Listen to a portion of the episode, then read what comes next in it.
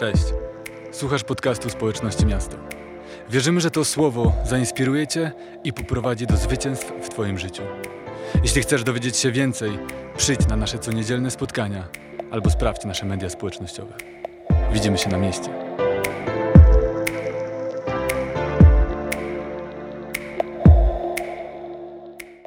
Ponieważ jesteśmy chrześcijanami, uczniami Jezusa Chrystusa, ludźmi, którzy uczynili Pismo Święte fundamentem swojego życia, centrum swojego życia, to chcemy dzisiaj dalej karmić się Słowem Boga. I dzisiaj ja mam przywilej i zaszczyt rozpoczynać nową serię, której, która będzie trwała przez najbliższe cztery tygodnie.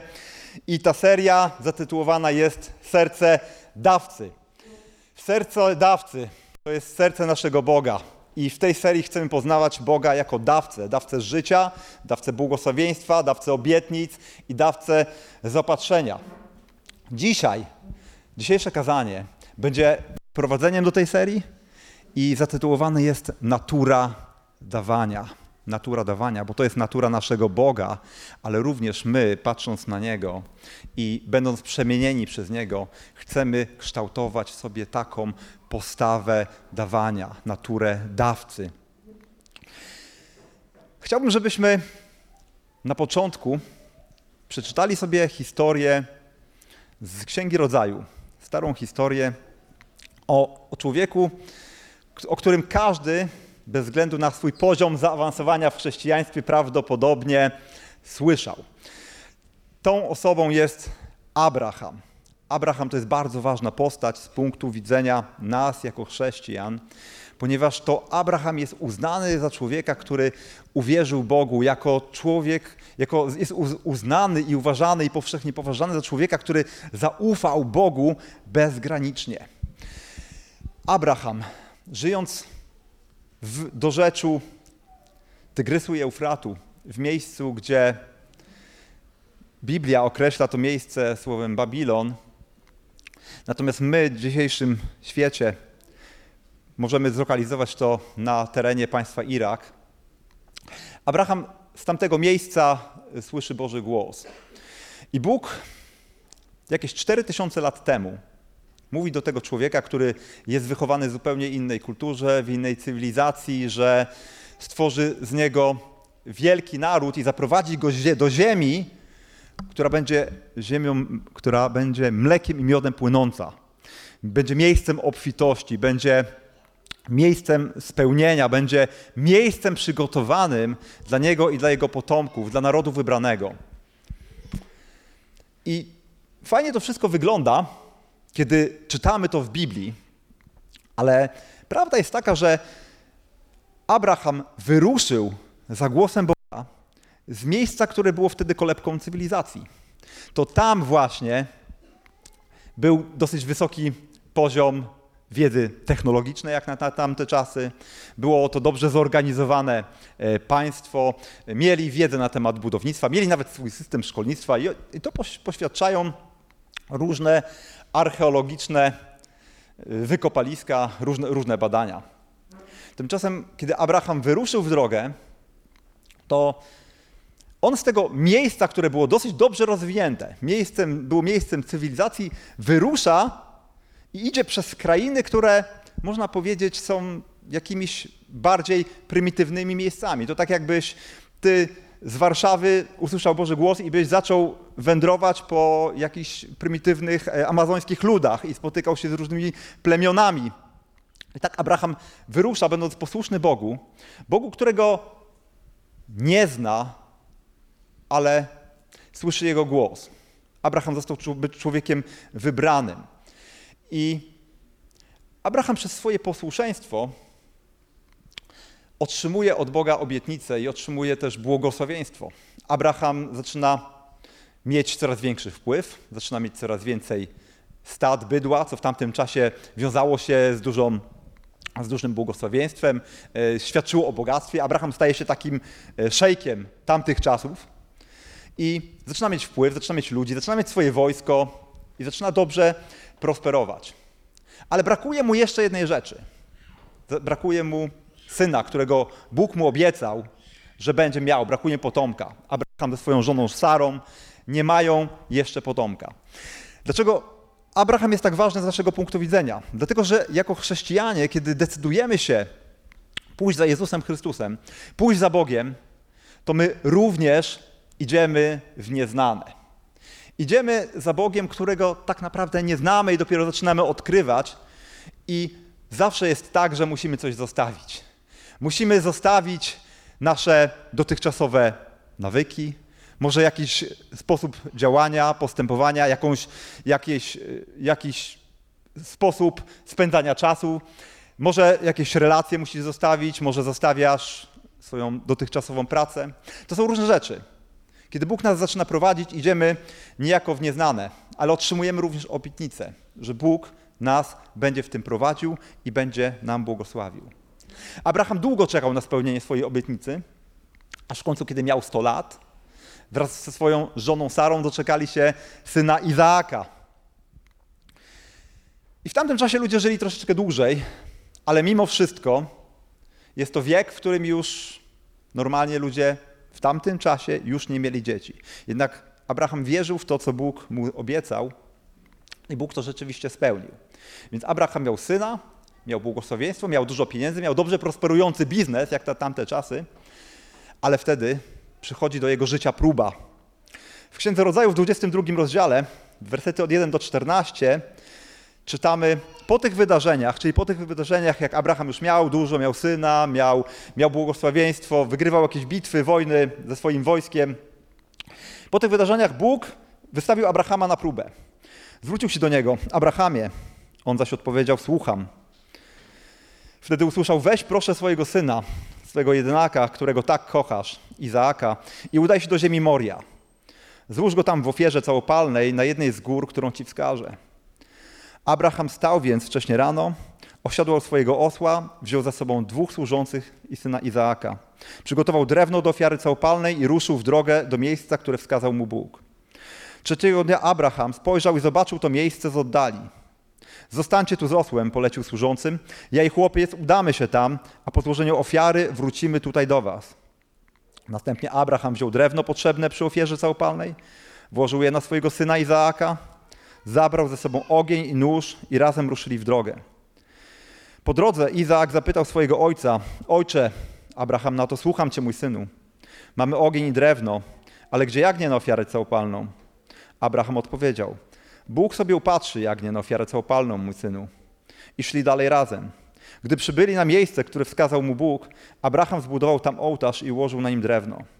Potem związał swego syna Izaaka i położył go na ołtarzu na drewnie. Następnie Abraham wyciągnął rękę i, i, i wziął nóż, aby zabić swojego syna.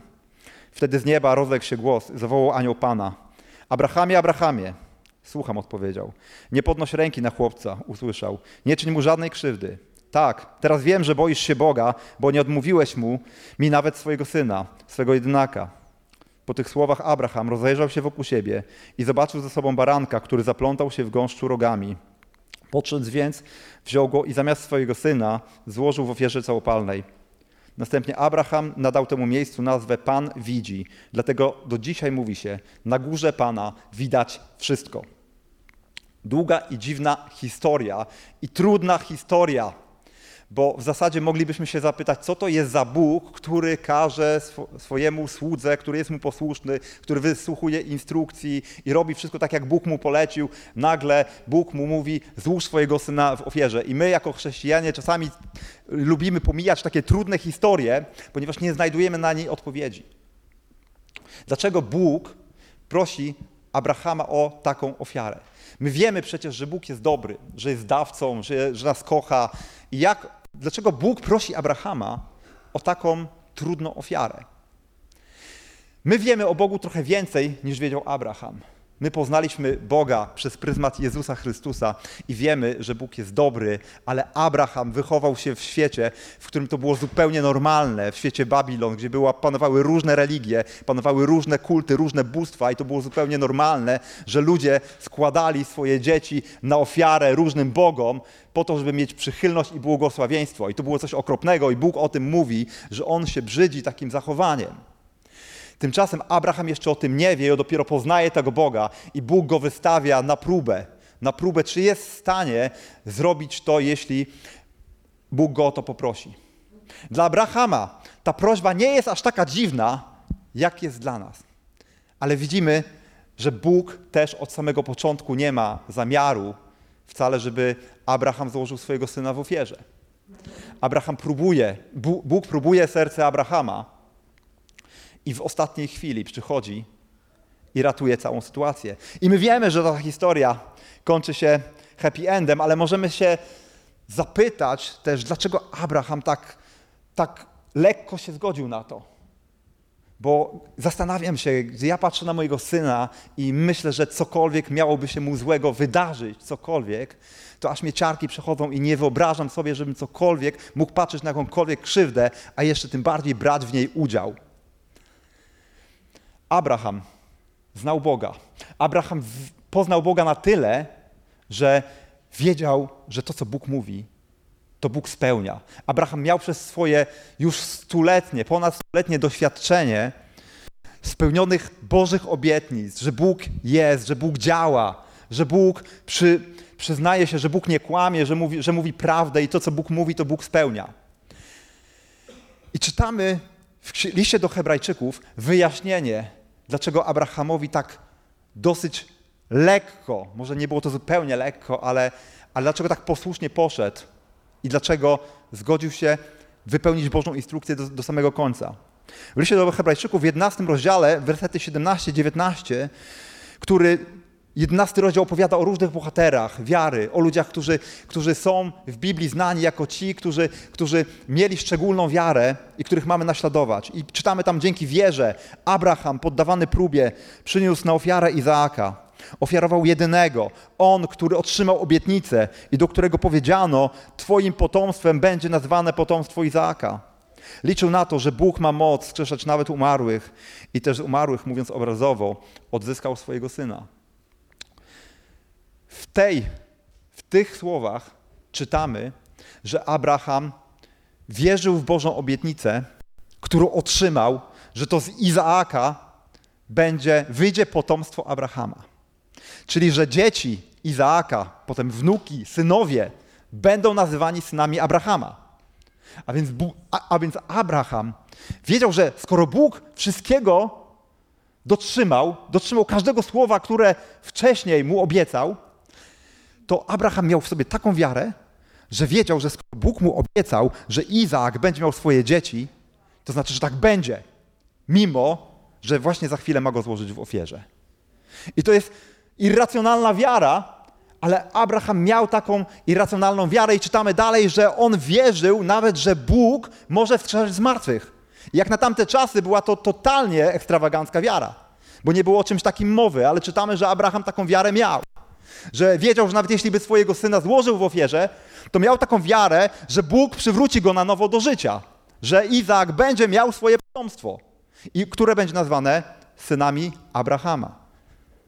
Wiemy, że ta historia kończy się happy endem i że, i że ostatecznie nie chodzi do tego i Bóg daje ofiarę zastępczą, ale serce Abrahama zostaje wypróbowane i Bóg mówi teraz już wiem, że niczego mi nie odmówisz. Że niczego mi odmówisz. I na pamiątkę tego, to miejsce jest nazwane, nazywa się, że Bóg, Bóg jest nazwany imieniem Jahwe Ire. Jahwe Ire, czyli Bóg, który widzi, albo Bóg, który zaopatruje. Czyli Bóg widzi, Bóg widzi każdą sytuację. Bóg nas prowadzi. I czy wierzysz, że Bóg widzi Twoją potrzebę? Czy wiesz, że On o Twoje potrzeby się troszczy, że On jest zaangażowany w Twoje życie, że Jego oko cały czas spoczywa na Tobie? Czy wiesz, że kiedy otrzymasz to, co Bóg ci da, z Jego ręki to przyjdzie również próba do Twojego życia. I czy wiesz, że jeśli tej próby nie przejdziesz, to możesz stracić relację z Bogiem, ale prawdopodobnie, jeśli nie będziesz chciał oddać Bogu tego, co On ci dał, będziesz zbyt mocno się trzymał tego, to prawdopodobnie to i tak stracisz. Kiedy ja się nawróciłem w 2012 roku i poszedłem za Bogiem, poszedłem za Jezusem Chrystusem, Złożyłem mu całe swoje życie, oddałem mu i rzeczywiście wyszedłem y, z różnych, y, zostawiłem swoje grzechy, zostawiłem swój dotychczasowy sposób życia, y, ostatecznie też zmieniłem swoją pracę. Bóg cały czas mnie prowadził i dawał mi błogosławieństwo, ale też miałem w sobie pragnienie założenia rodziny i chciałem budować moje życie w oparciu o Boże standardy, gdzie wcześniej one na, na, na płaszczyźnie relacyjnej nie było w ogóle w ten sposób budowane. I wyczekiwałem z taką nadzieją, że Bóg postawi koło, koło mnie jakąś kobietę, Bożą kobietę, z którą będziemy razem mogli budować życie. Ja doświadczyłem Bożej miłości i miałem takie przeświadczenie, że razem naszą służbą moją powinno być to, żebym mówił o Bożej miłości z perspektywy relacji damsko-męskich, bo to nagle przyszło do mnie takie, jako, jako takie olśnienie, objawienie, ale nie miałem długo, nie miałem długo żony. I był moment, w którym musiałem złożyć moje pragnienie posiadania rodziny w ofierze. Miałem z Bogiem taką rozmowę, w której powiedziałem: Boże, z mojej perspektywy wydaje mi się, że będę bardziej efektywnym Twoim sługą, jeśli będę miał żonę i będę mógł mówić o Twojej miłości z perspektywy relacji damsko-męskich. I wszystko mi się tak składa, że, że tam, gdzie wcześniej nie domagałem, gdzie były moje słabości, Ty mnie tego nauczyłeś i ja mogę coś dać innym, ale ja jestem mało wiarygodny, jeśli nie mam wokół, obok siebie żony, z którą mogę pokazać, że to działa, ale Boże, nie moja wola, ale Twoja wola. Ty wiesz lepiej i ja składam two, Tobie to pragnienie i jeśli Twoją wolą będzie to, żebym ja do końca życia był sam, co mi się wydaje, że jest bardziej bez sensu z mojej perspektywy, ale jeśli tak, to ja się na to zgadzam. Ja się na to zgadzam. I składam Ci tę ofiarę. Długo mi przyszło jeszcze czekać, aż Bóg postawił obok mnie Anię, Owocem naszej miłości jest teraz nasz synek i służba, którą prowadzimy. Ale byłem wypełniony, byłem poddany pewnej próbie. Każdy chrześcijanin przechodzi pewne próby. I teraz kwestia jest taka, czy my ufamy Bogu, że Bóg jest rzeczywiście dobry i że Jego oko spoczywa na nas. Czy rzeczywiście żyjemy w tej świadomości? Słuchajcie, w historii Abrahama płynie dla nas taka lekcja, która brzmi: Przestań martwić się o jutro. Zaufaj, że Bóg jest dobry i że może wszystko. Wyobraź sobie obfite przyjęcie, na które zostałeś zaproszony. I tym, na tym przyjęciu jest wszystko pod dostatkiem, jest każde jedzenie, na jakie tylko masz ochotę. I nie musisz, są różne atrakcje, nie musisz martwić się, że czegoś zabraknie, tylko możesz skupić się na budowaniu relacji, na rozmowie z ludźmi, na tym, na, na tym, żeby się dobrze bawić. I taki świat stworzył dla nas właśnie Bóg. Bóg stworzył ogród, w którym były różne drzewa z różnymi owocami i mówi, z każdego drzewa możecie spożywać, ale jest jedno drzewo, z którego nie ruszajcie, bo musi być pewien wybór. Musi być pewien wybór, pewna próba posłuszeństwa. A więc Bóg zaprosił człowieka na wspaniałą imprezę, wspaniałe przyjęcie, nic tylko korzystać. Ale ta impreza szybko zamieniła się w wojnę. Ludzie zaczęli ze sobą walczyć. A co było tego przyczyną? Przyczyną było kłamstwo, które mówiło, że coś lepszego tam jest jeszcze schowane pod stołem. Że nie to coś, coś co jest najlepsze, gdzieś jest poukrywane. I po, u podnóża wszystkich problemów, jakie widzimy na tym świecie, jest zasiana w człowieku przez diabła wątpliwość. Czy na pewno Bóg jest dobry? Czy można ufać? Czy mnie przypadkiem nie wyroluje w mojej sytuacji? Czy mnie nie wykorzysta? Czy może czegoś nie chce mi dać, a może coś przede mną ukrywa? I nauczyliśmy się w tym naszym upadłym świecie patrzeć z perspektywy braku. Dziewczyna młoda myśli sobie, jak będę miała chłopaka będę w końcu szczęśliwa. Myślisz, jak będę miał żonę, to będzie szczęśliwy, a później masz żonę i mówisz, no jak będziemy mieli dzieci, to będziemy szczęśliwi. A później sobie myślisz, jakby te dzieci już poszły do szkoły, to dopiero zaczniemy żyć. Będziemy szczęśliwi wtedy. I tak zawsze patrzymy na to, co, czego nam brakuje, zamiast spojrzeć na to, co dostaliśmy od Boga, tego, tej obfitości, którą Bóg nas karmi. W ogrodzie w Eden wydarzyło się coś, co sprawiło, że my zaczęliśmy bardziej patrzeć na to, czego nie mamy, niż na to, co mamy. I to jedno drzewo, ten jeden owoc stał się tak bardzo atrakcyjny, że o niego ludzie zabiegają, o niego ludzie walczą, rozpychają się łokciami. I to sprawia, że ta impreza zamieniła się w wojnę. I słuchajcie, dwa tysiące lat temu Jezus przyszedł na tą zepsutą imprezę. I Jezus żył w mentalności, że wszystkiego jest pod dostatkiem, pomimo że widział różne braki wokół siebie. Pomimo mentalności ubóstwa, która wtedy była. Jezus przychodzi do świata, który jest akurat w czasie okupacji rzymskiej. Przychodzi do świata, kiedy ludzie tracą ziemię, tracą majątek, tracą wolność ze względu na długi i tymczasem uczy swoich uczniów takich rzeczy.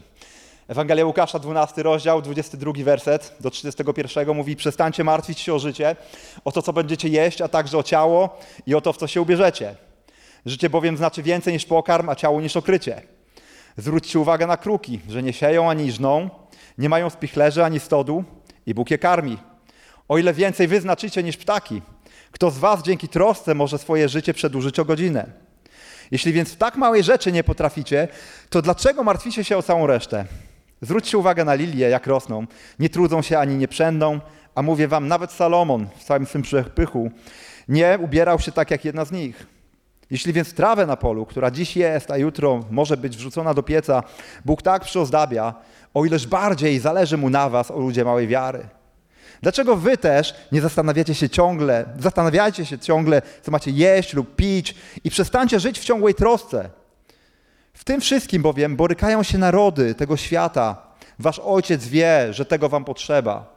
Szukajcie raczej Królestwa Bożego, a te rzeczy będą wam dodane. Jezus widzi realne braki tego świata, ale mówi: Nie troszcie się o to, przestańcie żyć w ciągłej trosce i podaje przykład ptaków, podaje przykład roślin i mówi, że Bóg to zaopatruje, a wy przecież jesteście dużo ważniejsi. To dlaczego ciągle się o to martwicie? Jezus skupiał się na nieograniczonym bogactwie, które płynie z Królestwa Bożego. A Królestwo Boże jest zawsze tam, gdzie panuje Bóg. A więc jeśli Bóg panuje w Twoim życiu, to obietnica Bożego Słowa mówi, że wszystko będzie Ci dodane, że niczego w Twoim życiu nie zabraknie. Jezus żyje w taki sposób. Jezus wierzy, że może nakarmić tysiące ludzi kilkoma bochankami chleba i rzeczywiście to robi. Jezus przychodzi do tych, którzy potrzebują uzdrowienia i sprawia, że kulawi zaczynają chodzić, ślepi zaczynają widzieć, że ci, którzy umarli, zaczynają powracać do życia, dlatego, że Jezus nie skupia się na braku, nie skupia się na tym, co, czego, co jest na tym świecie, co widać fizycznymi oczami, ale Jezus patrzy już tej duchowej perspektywy, tego co Bóg robi, że Bóg jest dawcą, że pomimo, że żyjemy na tej zepsutej imprezie, to natura Boża się nie zmieniła, że ona dalej jest naturą dawcy. Bóg ma serce dawcy i że On pragnie dawać. I uczy swoich uczniów, aby nie patrzyli na świat z perspektywy braku, ale z perspektywy Bożej obfitości. Ja czasami muszę sobie w moim życiu strzelić takiego duchowego liścia, kiedy zaczynam się martwić, że czegoś mi nie zabraknie i czasami może to nie jest związane z pieniędzmi, bo w mojej drodze nauczyłem się, że Bóg zawsze zaopatruje potrzeby moje, mojej rodziny i to w jaki sposób Bóg cudownie nas przeprowadził przez całą pandemię, gdzie prowadząc zajęcia grupowe, nagle były zajęcia zamknięte, nie można było prowadzić i Bóg dał mi zupełnie inne pomysły, rozwinął biznes trenera personalnego i tak dalej, i tak dalej. Więc ja widzę, jak Bóg nas prowadzi i tak było od samego początku, kiedy, kiedy byłem e, uczniem Jezusa Chrystusa, ale problem czasami mam, e, kiedy widzę, że zaczyna mi brakować czasu na niektóre rzeczy i myślę, kiedy ja na przykład przygotowuję się do tego kazania i kiedy będę miał czas to zrobić. Jestem dosyć mocno zajętym człowiekiem, ale Bóg zawsze sprawia, że ten czas mi się odblokowuje, że, że nagle moi klienci odwołują spotkania i to ja nie jestem stratny na tym finansowo i nagle w ostatniej chwili okazuje się, że mam czas na wszystko tyle, ile potrzeba, wcześniej zawsze się martwię i kiedy kolejny raz mówię, dobra, wiem, że Bóg tak zrobi, to kiedy kolejny raz się wydarza taka sytuacja, to sobie myślę, no ciekawe, czy Bóg tak zrobi. I oczywiście, że robi i robi to tak za każdym razem, ale tak sobie czasami myślę, a może tym razem to nie zadziała. Tymczasem Bóg zawsze przychodzi za 5.12 na ostatnią chwilę i tak przyszedł z ratunkiem dla Izaaka. Na, samą, na sam koniec już, kiedy już miała być klapa, miała być już lipa totalna, nagle Bóg przychodzi i naprawia tę samą sytuację. I często Bóg tak z nami robi, że próbuje i testuje, bo my mamy chodzić w wierze.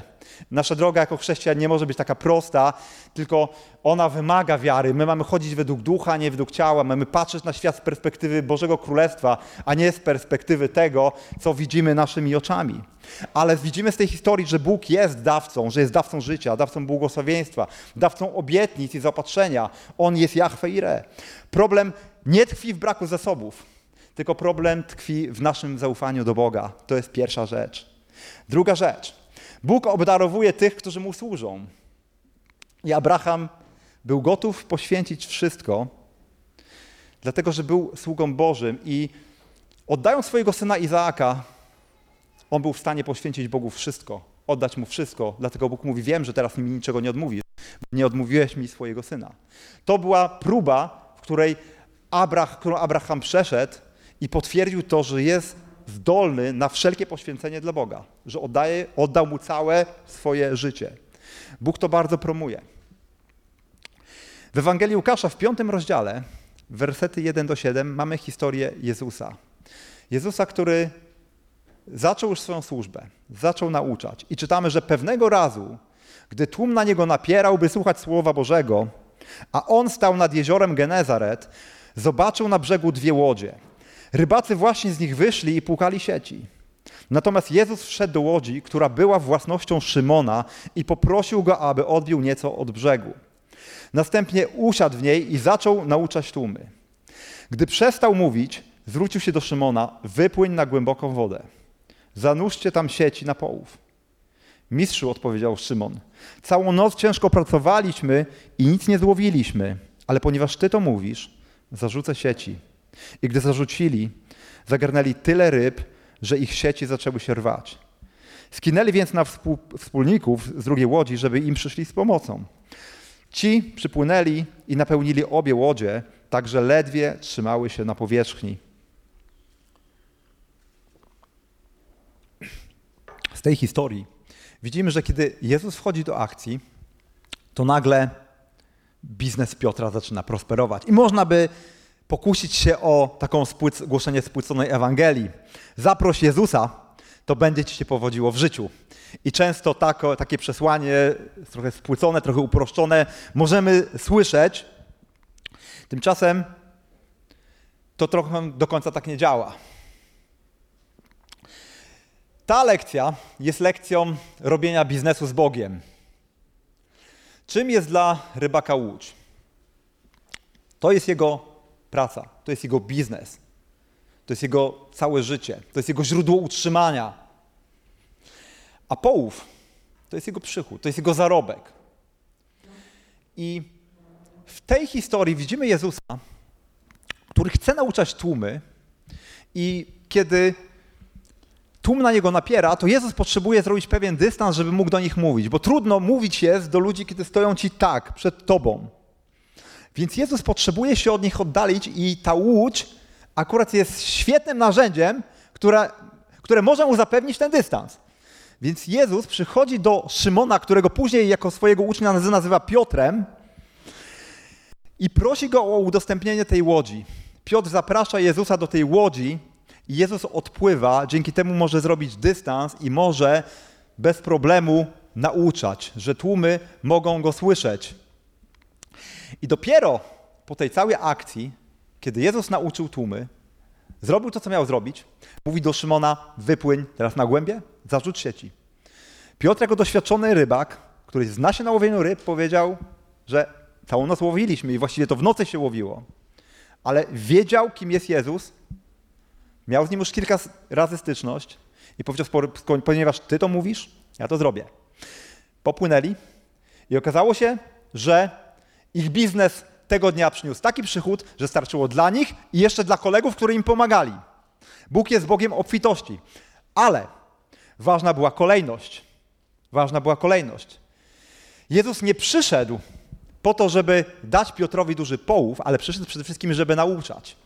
Więc lekcja biznesu z Bogiem jest taka, że jeśli chcesz, żeby Twój biznes był błogosławiony przez Boga, to Jezus Chrystus chce wykorzystać również Twój biznes do tego, żeby on mógł służyć Jego celom. Oddajesz swoje całe życie Jezusowi Chrystusowi, łącznie z Twoimi pieniędzmi, z portfelem, z biznesem, bo to jest całe życie. I taką postawę Bóg błogosławi. Zobaczcie, że najpierw Jezus wchodzi do łodzi Piotra, naucza i wtedy dopiero jego biznes, po tym jak Jezus nauczył tłumy, zaczął, zaczął prosperować. I Bóg to jest ilustracja pewnej zasady. Nie pytaj, co Bóg może zrobić dla ciebie, ale zapytaj, co ty możesz zrobić dla Boga, parafrazując słowa prezydenta Kennedy'ego, który powiedział to w odniesieniu do Stanów Zjednoczonych Ameryki. Bóg chce działać przez ciebie. Jeśli wchodzisz z nim w przymierze, w umowę, to on jest zainteresowany twoim życiem, ale żeby doświadczyć trwałego zysku, musisz najpierw mu oddać całe swoje życie wraz ze swoim biznesem, ze swoimi pieniędzmi dla jego celów. Portfel nawraca się ostatni, tak się mówi. My często chcielibyśmy służyć Bogu, ale mój biznes to jest moja, mój biznes, moja sprawa. Tymczasem Jezus mówi: Oddaj mi całe swoje życie. Weź ze mną przymierze, tak jak Abraham. Dlatego Abraham został wypróbowany i powiedział: Wiem, Bóg powiedział: Wiem, że teraz niczego mi nie odmówisz, bo nie odmówiłeś mi nawet swojego syna. Więc, żeby doświadczyć daru, musisz służyć temu, który jest dawcą. I Abraham to doskonale rozumiał. Dlatego po przejściu swojej próby otrzymał jeszcze więcej. Bóg poszerzył jego wpływ. Bóg dał mu jeszcze więcej e, ludzi, stada, bydła i nawet jeszcze więcej synów. Jego potomstwo się znacznie pomnożyło. I trzecia lekcja, która płynie historii Abrahama. Nie możesz niczego przyjąć, kiedy twoje dłonie są zaciśnięte na tym, co posiadasz. Słuchajcie, gdyby Abraham nie przeszedł e, próby ofiarowania Izaaka, nie doświadczyłby tego e, błogosławieństwa. Wszystko, co masz w swoim życiu, jest wynikiem Bożej hojności, jest darem. Nie byłoby cię na tym miejscu tutaj, gdyby, gdyby nie Bóg, gdyby nie Bóg ci nie dał życia i gdyby nie dał ci też jakiegoś przynaglenia i zaproszenia do tego, do tego miejsca, żeby tu w ogóle być. Abraham wiedział, że jego syn jest darem od Boga. Miał tego, ku temu jasne przesłanki, bo jego żoną byli w takim wieku, że już nie mogli teoretycznie po ludzku mieć dzieci. Jednak Abraham otrzymał syna i wiedział, że on jest darem od Boga, jest spełnieniem Bożej obietnicy. I Abraham wiedział, że nie może się odciąć od tego, który jest dawcą. Kiedy apostoł Paweł w czasie swojej ostatniej misji wiedział już, że za chwilę skończy tę misję i czekają go tylko więzienie, czyli kajdany i śmierć, bo do tego sprowadzała się już cała jego droga, cała jego kariera, to, to co apostoł Paweł robił w tamtym świecie. Już widać było, że ma już tylu przeciwników, tylu wrogów, że w Izraelu, w Jerozolimie już go, już prorocy o tym mówili, że go zwiążą, że go poprowadzą na sąd i Apostoł Paweł wtedy, będąc w czasie ostatniej swojej podróży misyjnej, kiedy przybywał w Milecie, zaprosił starszych z Efezu, a więc tych, którzy się opiekowali kościołami, wspólnotami lokalnymi w Efezie, a ten kościół był szczególnie bliski sercu apostoła Pawła. Kiedy z nimi rozmawiał, kiedy się z nimi modlił, kiedy, kiedy się żegnali też, uścisnęli się, wszyscy razem płakali, wiedzieli, że się widzą ostatni raz. W Dziejach Apostolskich w 20 rozdziale, werset 35 czytamy o tym, jak apostoł Paweł mówi do nich Przez to wszystko pokazałem wam, że w ten sposób pracując trzeba wspierać słabych i pamiętać o słowach Pana Jezusa, który sam powiedział, więcej szczęścia jest w dawaniu niż w braniu. Wierzę, że w ostatnich momentach, kiedy się spotykasz z ważnymi dla ciebie ludźmi, to przekazujesz im najważniejsze rzeczy. Najważniejsze rzeczy, które, które chciałbyś, aby oni wykonywali, aby robili. Apostoł Paweł mówi o tym, że, że więcej szczęścia jest w dawaniu niż w braniu, że trzeba wspierać słabych. Pamiętać o słowach Pana Jezusa, który to powiedział. Apostoł Paweł mi to przypomina. I fajnie jest dostawać prezenty. Myślę, że każdy z nas lubi dostawać prezenty. Czy jest tu ktoś, kto nie lubi dostawać prezentów? Wszyscy lubią dostawać prezenty. Ja lubię. Niedługo będą święta, bardzo się cieszę. Będą prezenty. fajnie jest dostawać prezenty, ale Słowo Boże mówi, że jeszcze fajniej jest dawać. Ja tak sobie myślę, my z moją żoną sobie częściej e, robi, często robimy masaże, lubimy sobie robić masaże i tak się zastanawiam, czy ja wolę, e, żeby moja żona mi robiła masaż, czy ja wolę ją masować. I tak sobie myślę, że wolę właściwie, żeby e, ona mi robiła masaż, niż żebym ja jej robił masaż. Więc może w przypadku masaży to akurat nie działa. ale, ale kiedy zastanowiłem się głębiej, to to, że mieć masaż czy dostawać prezenty jest przyjemniej, to jest jedno, ale to nie znaczy, że, jest, że daje więcej szczęścia. Bo często więcej szczęścia nam dają że niekoniecznie rzeczy, które są łatwe i przyjemne. I może przyjemniej jest tylko otrzymywać, ale prawdziwe szczęście daje coś, co jest często bardzo niewygodne dla nas, co jest dla nas trudne. I kiedy ja robię masaż mojej żonie, to wiem, że moja żona będzie zadowolona, będzie się dobrze czuła i ja wtedy będę szczęśliwy. Więc więcej szczęścia jest w dawaniu niż w braniu. I pomyśl sobie, jak się czujesz, kiedy masz coś komuś dać, kiedy szczególnie, że Bóg nas wzywa czasami do takiej ekstrawaganckiej hojności, bo nie mówię o sytuacji, kiedy masz dać coś komuś, co tobie zbywa, bo to nie jest hojność, ale kiedy masz dać komuś coś, co jest dla ciebie ważne. I często możemy napotkać w naszej naturze na opór. On jest normalny, jest naturalny. Mamy w sobie opór przed dawaniem, ale kiedy komuś już coś damy, to nagle przychodzi taka ulga, takie uwolnienie i poczucie takiego spełnienia, radości, bo widzisz, że ktoś się cieszy, że zrobiłeś coś dobrego i nagle odkrywasz, że to dawanie naprawdę przynosi szczęście. I dlatego staram się o tym pamiętać zawsze, zanim coś komuś dam. Staram się pamiętać to uczucie, które jest po, że jak będę przed tym momentem, to będę wiedział, że tak się będę czuł, że będzie mi to spełniać radość i, i szczęście i dawać satysfakcję. Dlatego staram się patrzeć z entuzjazmem na dawanie i tak jest w przypadku dziesięciny czy wspierania jakichkolwiek innych dzieł, że rozumiem przymierze z Bogiem, że Bóg, Bóg daje nam wszystkie pieniądze, które otrzymujemy, one są darem i, i czytając Pisma Świętego wiem, że 10% należy do Boga i nauczyłem się tego w mojej chrześcijańskiej drodze, że zawsze bez zmrużenia oka oddaję. I wiem, jak bardzo Bóg mnie błogosławi. I musiałem się tego nauczyć na samym początku, że może to jest czasami trudne, ale teraz już, kiedy to jest przez lata wyszkolone, że każdego miesiąca, kiedy mam z moją żoną pieniądze, to zawsze 10% z tego idzie od razu na tą naszą lokalną wspólnotę, na społeczność miasto. Plus dodatkowo staramy się, jak możemy, jeszcze coś ekstra dawać gdzie indziej, wspierać jakichś ludzi potrzebujących jakieś misje, bo Bóg to błogosławi. Więcej szczęścia jest w dawaniu niż w braniu. I rzeczywiście widzę, jak Bóg jest wierny przymierzu, że kiedy nie trzymasz tego, co Bóg ci daje, w swoich rękach bardzo sztywno i ciasno, to Bóg zaczyna ciebie błogosławić. I ja wiem i nauczyłem się tego, że 90%, moje 90% z Bogiem znaczy dużo więcej niż 100% bez Boga.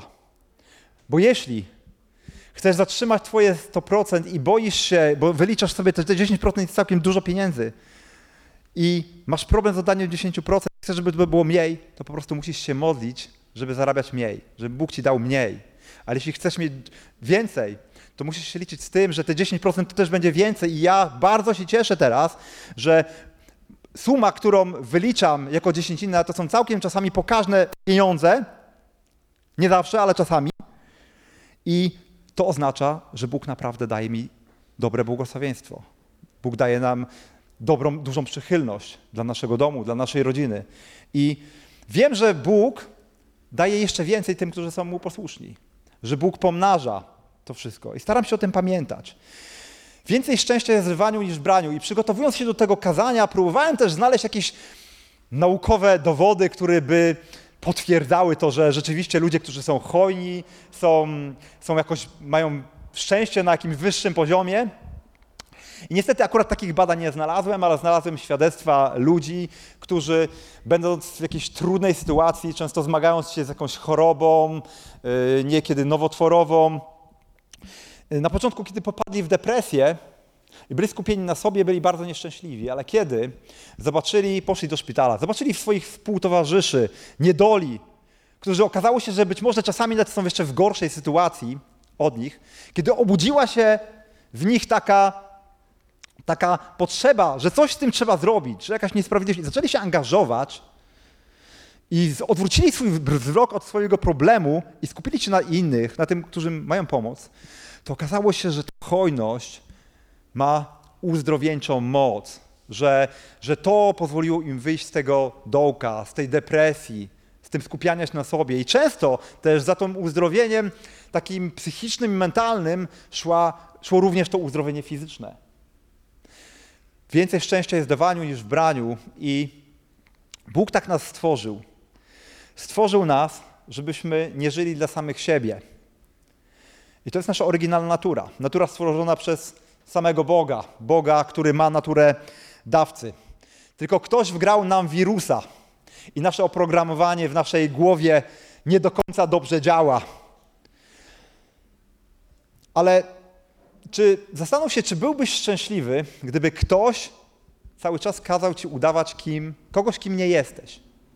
To bardzo męczy. Udawać kogoś, kim, kim nie jesteś. Bóg ma naturę dawcy, a my jesteśmy stworzeni na Jego obraz.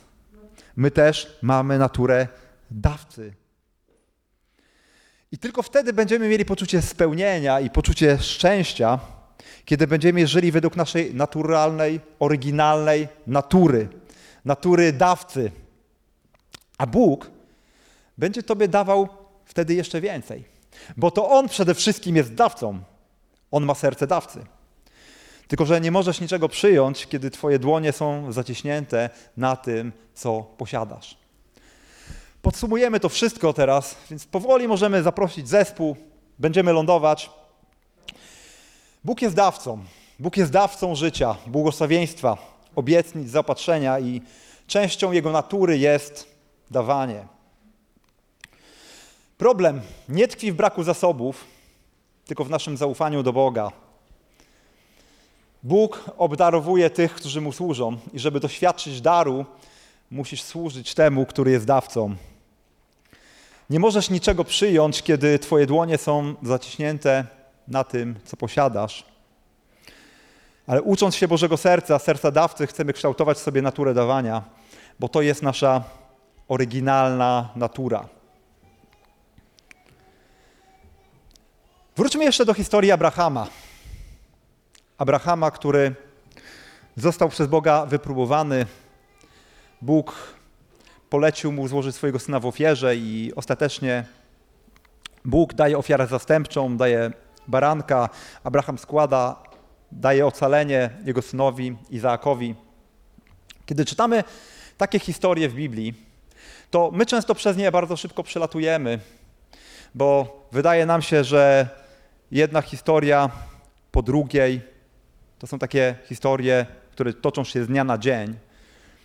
Tymczasem bywa tak, że kiedy przewracamy kartki Biblii, to nie mija jeden dzień, parę dni, tydzień czy miesiąc, ale mija kilka lat.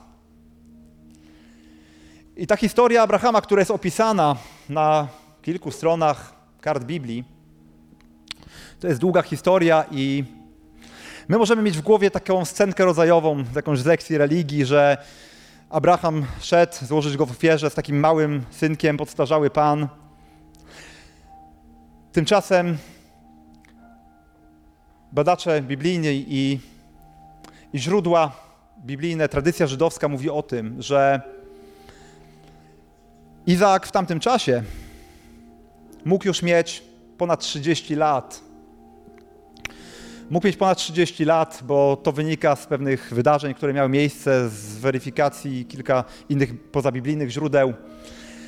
Więc Abraham nie prowadzi jakieś małe dziecko, ale prowadzi swojego dorosłego syna, który ma ponad 30, 30 parę lat, którego ma złożyć w ofierze. I wkłada na jego barki drzewo, drewno, które, na której ma być złożony w ofierze całopalnej. I myślę, że starszy mężczyzna raczej nie byłby w stanie zmusić mężczyzny 30-paroletniego w sile wieku, żeby został złożony w ofierze, więc myślę, że oni musieli o tym rozmawiać. I myślę, że Izaak musiał się na to zgodzić, że może powiedział, ojcze, ja tego nie rozumiem, ale wiem, że Ty znasz Boga i jeśli myślisz, że to ma sens, to, to może zróbmy to. I Bóg przyszedł z ratunkiem. Bóg przyszedł z rozwiązaniem tymczasowym tej sytuacji, że Izaak nie został złożony w ofierze, ale dwa tysiące lat później Bóg sam w osobie Jezusa Chrystusa postanowił przyjść do tego świata po to, aby złożyć ostateczną ofiarę za mój i Twój grzech. Izaak z Abrahamem idą na górę Moria i okazuje się, że dwa tysiące lat później ta góra, dokładnie to samo miejsce, nazywa się Golgota. Jezus Chrystus, Boży Syn, bierze na sobie drzewo krzyża, na który sam zostanie złożony w ofierze.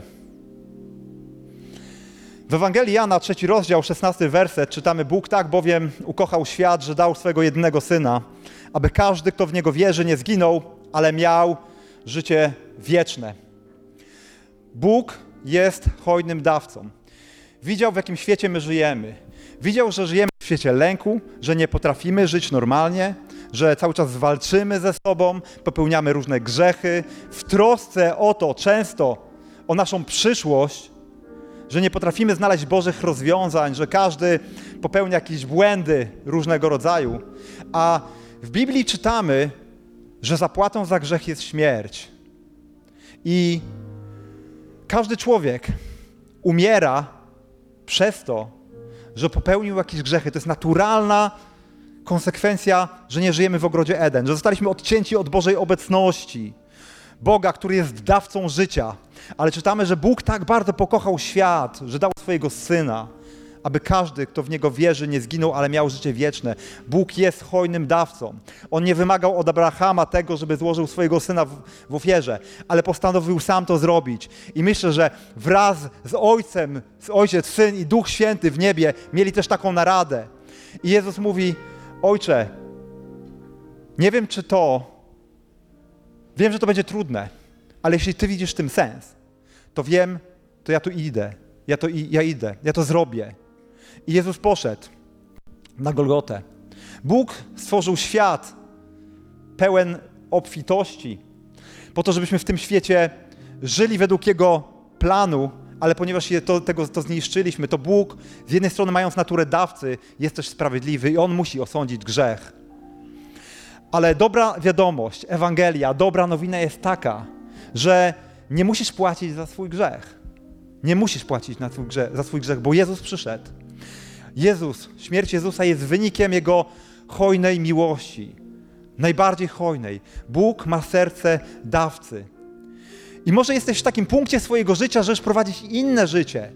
Może jakieś burzliwe życie jest dawno za tobą, ale jeszcze pozostaje sprawa niespłaconej przeszłości.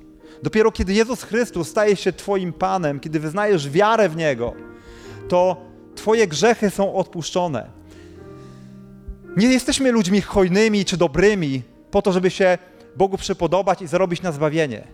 My staramy się być hojni i dobrzy i naśladować Boga i Jezusa, aby odzyskiwać nasze pierwotne serce, naszą naturę, to jak Bóg nas stworzył. Ale przyjęcie Jezusa Panem sprawia, że możemy mieć nowe życie i nie musimy się martwić o swoją przeszłość. Bo Bóg swojej doskonałej i hojnej miłości przychodzi do tego świata po to, żeby zapłacić za Twój i mój grzech. Bóg tak bardzo pokochał Ciebie i mnie, że dał swojego Syna, abyśmy, jeśli w Niego wierzymy, mieli życie wieczne. Jeśli wierzymy w Niego, to, że On jest doskonałą ofiarą za nasze grzechy, za nasze przewinienia. To jest skandal Ewangelii.